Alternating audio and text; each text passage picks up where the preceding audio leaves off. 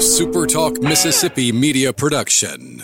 Hi, this is Dr. Andy Barlow with the Chiropractic Physician Center of Tupelo and author of the number one best-selling book, The Code Breaker. Are you sick and tired of being sick and tired?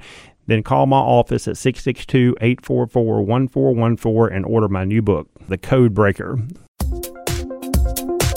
He's the former president and publisher of the Sun Herald, and now he's on the radio. Welcome to Coast View with Ricky Mathews on Super Talk Mississippi Gulf Coast 103.1. Welcome to Coast View, the show that every single day celebrates the men and women who are making coastal Mississippi such a special place to live, work, and play.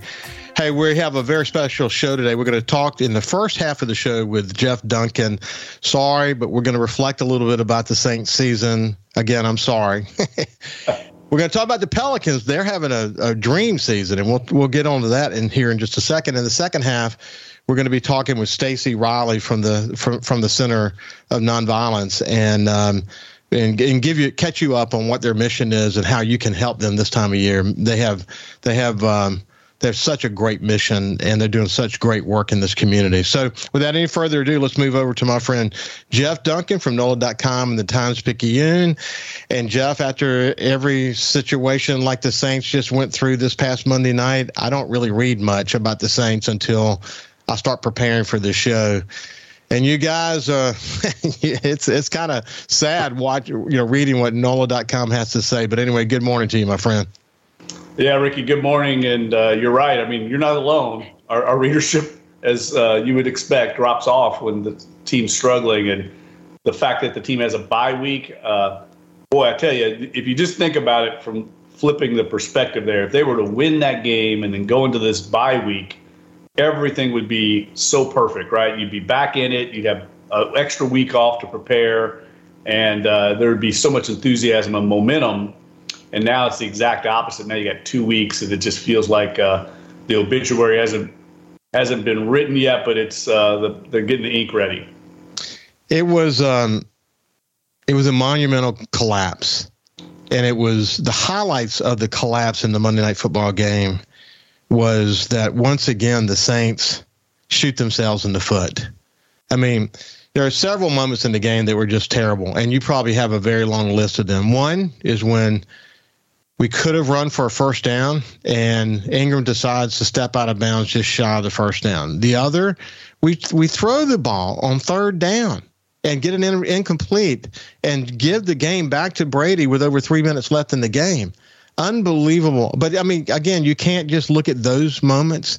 There were so many others, you know, a couple of penalties. I mean, just one especially terrible penalty.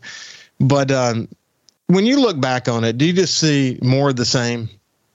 Well, what I see is a team that is lacking confidence in closing out these games, and that's what happens when you're having a season like the Saints are having. Uh, you know, good teams, winning teams, uh, find ways to win. I've seen the Saints win games like this. Uh, you know, from the Bucs' perspective, I've seen Sean Payton and Drew Brees win these kind of games when they're not playing that well. it's a little bit like the 49ers game, like I mentioned la- last week, where I didn't think the 49ers played that well against the Saints, but they just knew they were going to win. And now it feels like a fait accompli for the Saints. They they don't have the confidence to close out these games, uh, and then they, the mistakes start adding up. I mean, the the defense played so well; they were so dominant. But once the momentum turned and Brady got into a rhythm, uh, they just could not stop him. And, and the, it was it wasn't necessarily how they played in those two drives I mean, yes, the penalty was pretty egregious. That was a little bit more of a coverage bust by the safety. He needed to be over and give the give uh, a Paulson Debo help. He shouldn't be out there one on one in that situation. So those kind of mistakes, lack of focus, those things have hounded the Saints all season. I would argue that the Mark Ingram play was uh, just a brief moment of a lack of focus where all he needed to do is get one more yard. And then Andy Dalton, for whatever reason, on third and one, that play was supposed to go to the fullback out in the flat, in the left flat. And he thought Marquez Callaway could win a one on one matchup and on his own makes that throw. Now, that happens a lot in NFL games, but I've seen Drew Brees do it.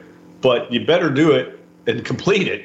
Instead, he, it's not only it's a double edged sword. Not only do they not get the first down, they stop the clock, like you said. that was the quarterback, you know, and we just over and over we can see early in the first series of the game, Alvin Kamara misses misses a blitz pickup.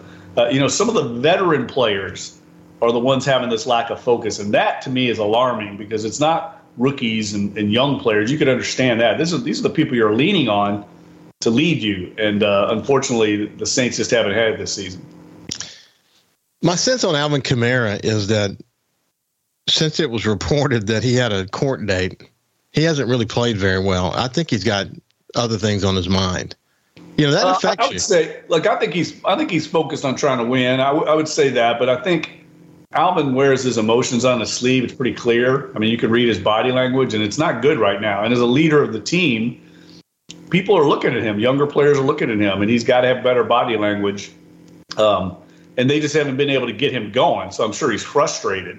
Uh, that to me is an indictment of the offensive coaching and play calling. I mean, how do you not get a versatile threat like him in the game? I know opponents are keying on him and they don't have a lot of weapons outside of him. So I get all of that. But at some point, you got to get that guy the ball in space and let him do his thing. And they've just not been able to get it done. And that's one of the many things I think is uh, hampering this team the offensive execution and play calling. And, and look, I get it, Ricky. You're playing with what should be probably a backup quarterback. Your, your weapons on the perimeter have been reduced without Mike Thomas.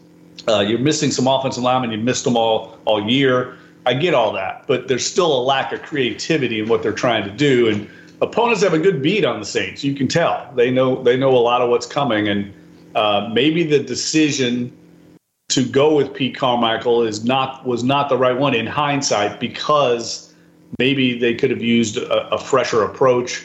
And in Pete's defense, and I don't, I don't know if, if, we've talked about it on the show or not, but you know, Pete didn't want this, didn't really want the offensive coordinator's job. He kind of took it, uh, you know, voluntarily because they didn't really have a, a coordinator that they really liked.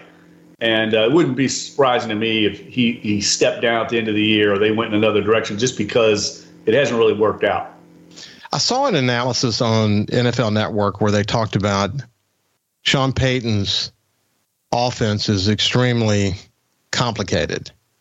And what Pete did is take that complicated offense and run forward with it. And you had two things working. One is probably needed some some some uh, simplification in it. And the question is, did Pete have the sort of offensive mindset to be able to do that in an innovative way? And but the other is, now I've seen this throughout my career.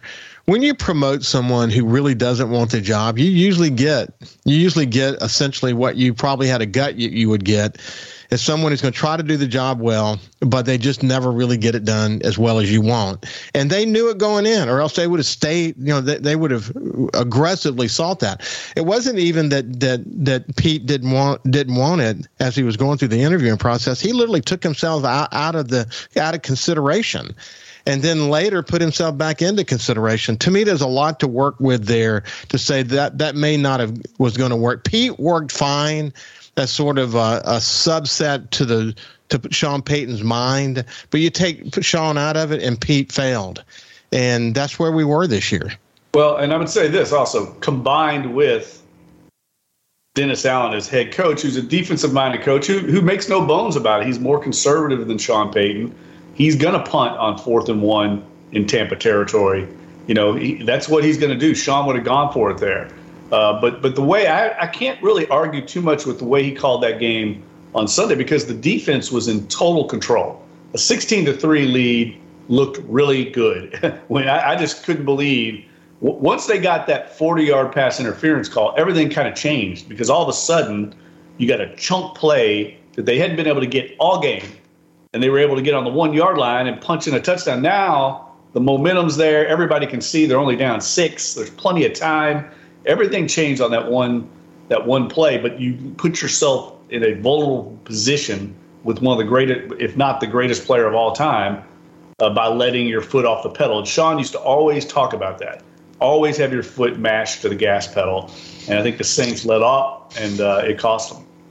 Well, what's uh, what's important and what I enjoy about you, um, Jeff, is that as a as a fan, I watched the game and I saw that that penalty on on Adebo, and I knew what he was doing. He knew that that he wasn't going to be able to stop the pass. So the only way to keep it from being a touchdown was do what he did. Yeah, grab it. and and what we would what we would see in that play would be that he failed. But what you pointed out is that's not the rest of the story. The rest of the story is there was actually supposed to be safety support there, and the fact that Adebo actually got in a position where he could do what he did is actually good for him is really what I would say to that. And what's interesting, and you guys did a good job of, of, of covering this, but in spite of his angel, uh, ankle injury that sort of sidelined him for the first part of the season, Adebo has really come on strong, and it's unfortunate that maybe that's the way people are going to remember him in that in that situation, and it wasn't even his fault. Yeah, I mean, he needed some safety help from Marcus Maye and, and Brady did a brilliant job. I, have seen Drew, Drew, Brees do this his whole career of looking him off and, and making him think they were going to throw somewhere else, and that drew Maye over, and, and he ended up single coverage. That's what a great quarterback does. But you just can't let anybody get behind you in that situation. Everybody knew that's the one thing you couldn't allow to do is get a receiver get behind you. That's on the safety.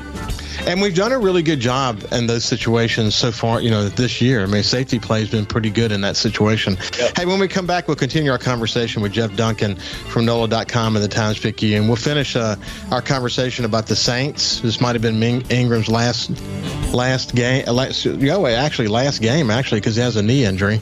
Probably won't be coming back. Uh, Rashid Shaheed is a incredible speedster that we needed on this team. Uh, we see some good play out of him for the rest of the season, but we'll also talk about the Pelicans. We'll see after this break.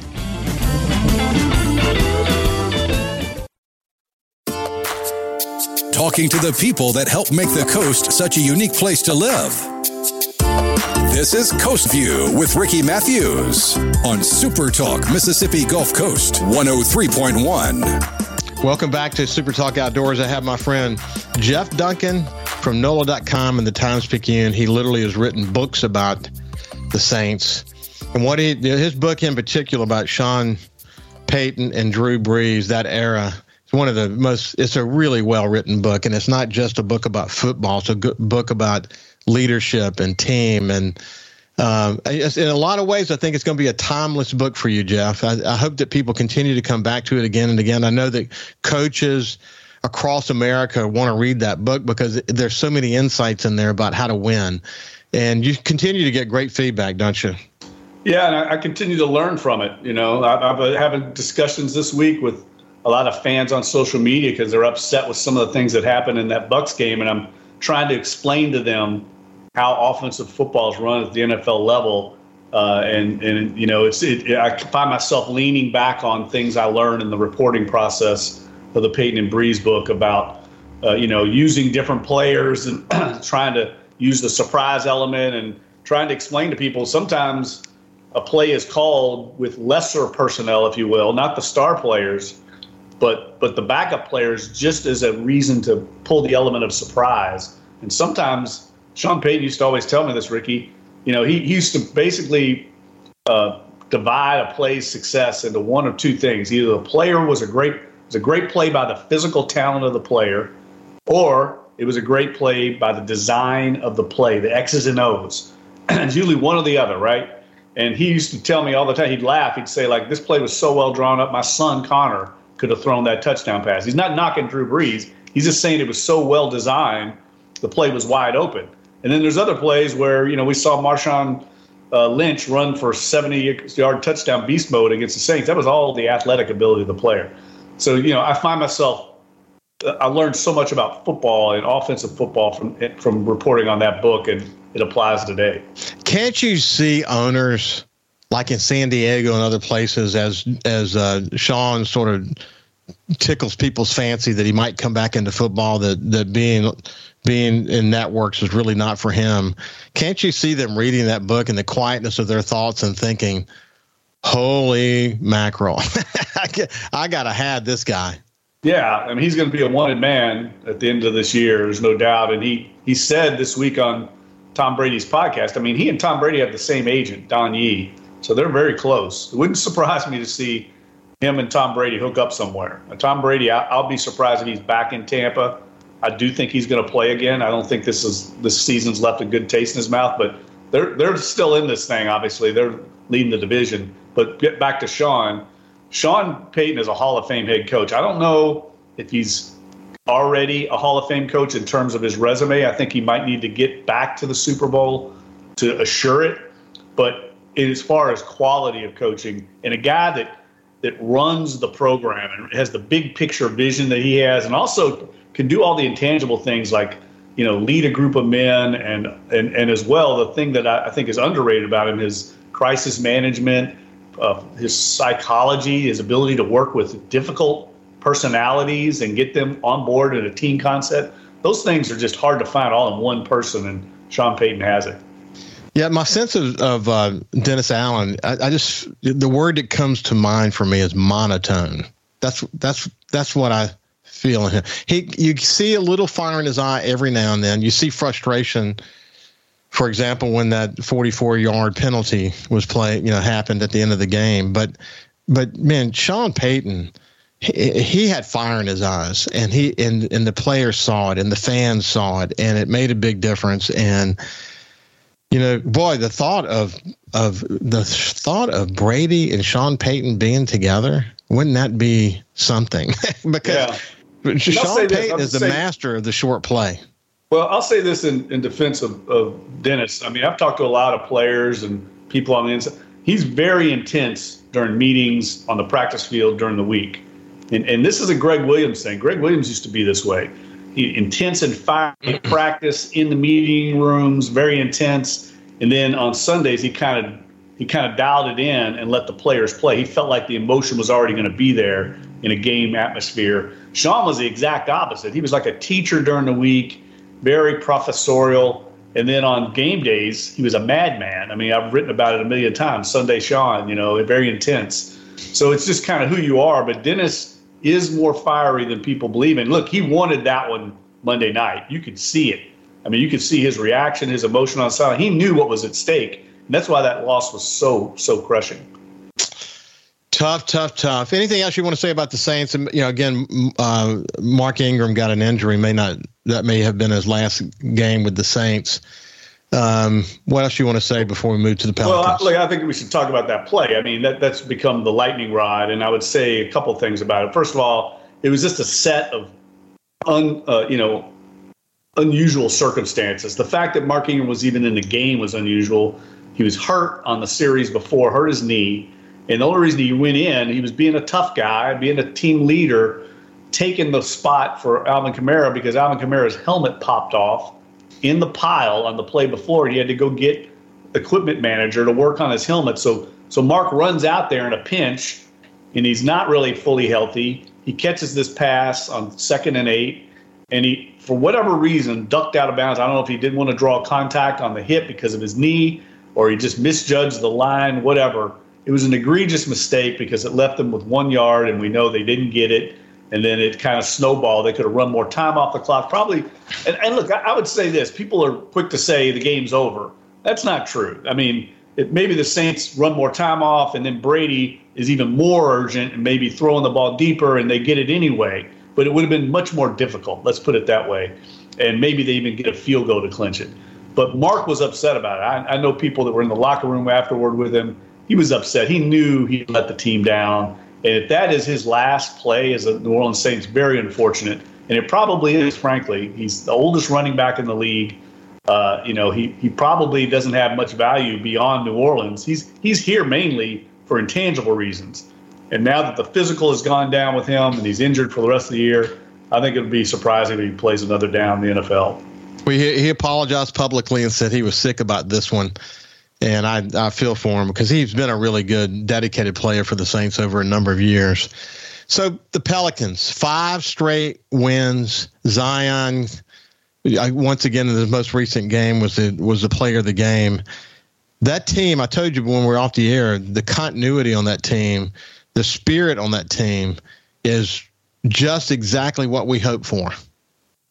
Yeah, and it's taken a while to get there, but they worked hard. They being Willie Green, the head coach, and David Griffin, the general manager, and they've got a really good group of players as far as personalities. The the star players on this team, the Zion Williamsons of the world, they're very, uh, you know, servant leaders. They're willing to fit in with the rest of the team. And all the role players, you know, the Jose Alvarados and the Trey Murphys, the young players, they all know their role. So there's really tight camaraderie on this team. Everybody knows what they're supposed to do. Nobody's trying to do too much. No one's fighting for more minutes or more more shots. It's just a really good situation right now. It's really hard to find with a young group like the like the Pelicans have. And uh, I think, and personally, what been the best thing that's happened, and this is going to sound weird, uh, Ricky, but Brandon Ingram's toe injury has forced Zion Williamson into a different role where he's becoming the alpha on the court. And I think that's been good. Not trying to fit in with Brandon Ingram on the court, and CJ McCollum's been out a few times. Zion is now saying, you know what, I got to take over. My team needs me. He's not thinking, and we're seeing the results. I mean, he's starting to blow up uh, as far as his production. I mean, there's so, there's a lot of talent on this team, and as you pointed out in the in weeks past, there's a lot of depth on this team. We've got some incredible young players that come in off the bench that can contribute in ways that you don't typically see in the NBA these days. That's what you have to have. I mean, you know, being a former basketball player myself, there are nights where you're just not on. You know, there's just that's just the way it is. The biorhythms aren't there. Your shots off. You got to contribute in other ways. That's why you have to have depth. Uh, you know, Trey Murphy is starting to emerge as this young player. I think he's got a big, bright future. So does Dyson Daniels, the, the rookie. He's only 19 years old. I mean, he's only going to continue to get better. And Jose Alvarado the other night scores 38 points, career high.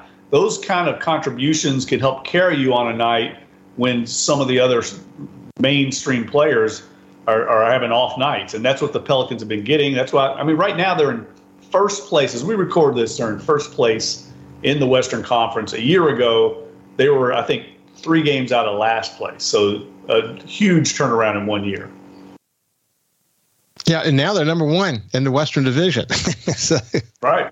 It's amazing to see. And listen on that on on Alvarez on that 38 points. I, I watched carefully the the highlights of that game, and that kid was on fire. I mean, it was wasn't it some sort of record for an NBA player coming off the bench?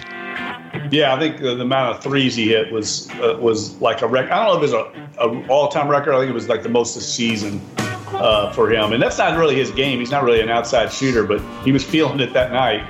He's a great kid. He's become a cult hero. And look, they got a big game Friday night tonight in the Smoothie King Center against the Suns. Two of the next three games against the Suns. That's who they're battling for first place in the Western Conference right now. So those games are going to be a real good gauge of where this team's at. No doubt about it, my friend. It's been Jeff Duncan from NOLA.com and the Times Picayune. And we're lucky to have access to him on a weekly basis. We'll see you next week, my friend. All right, Ricky. Take care.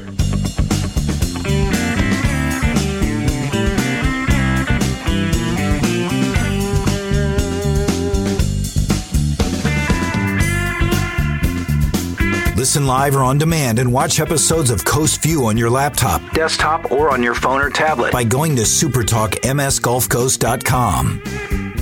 A SuperTalk Mississippi media production.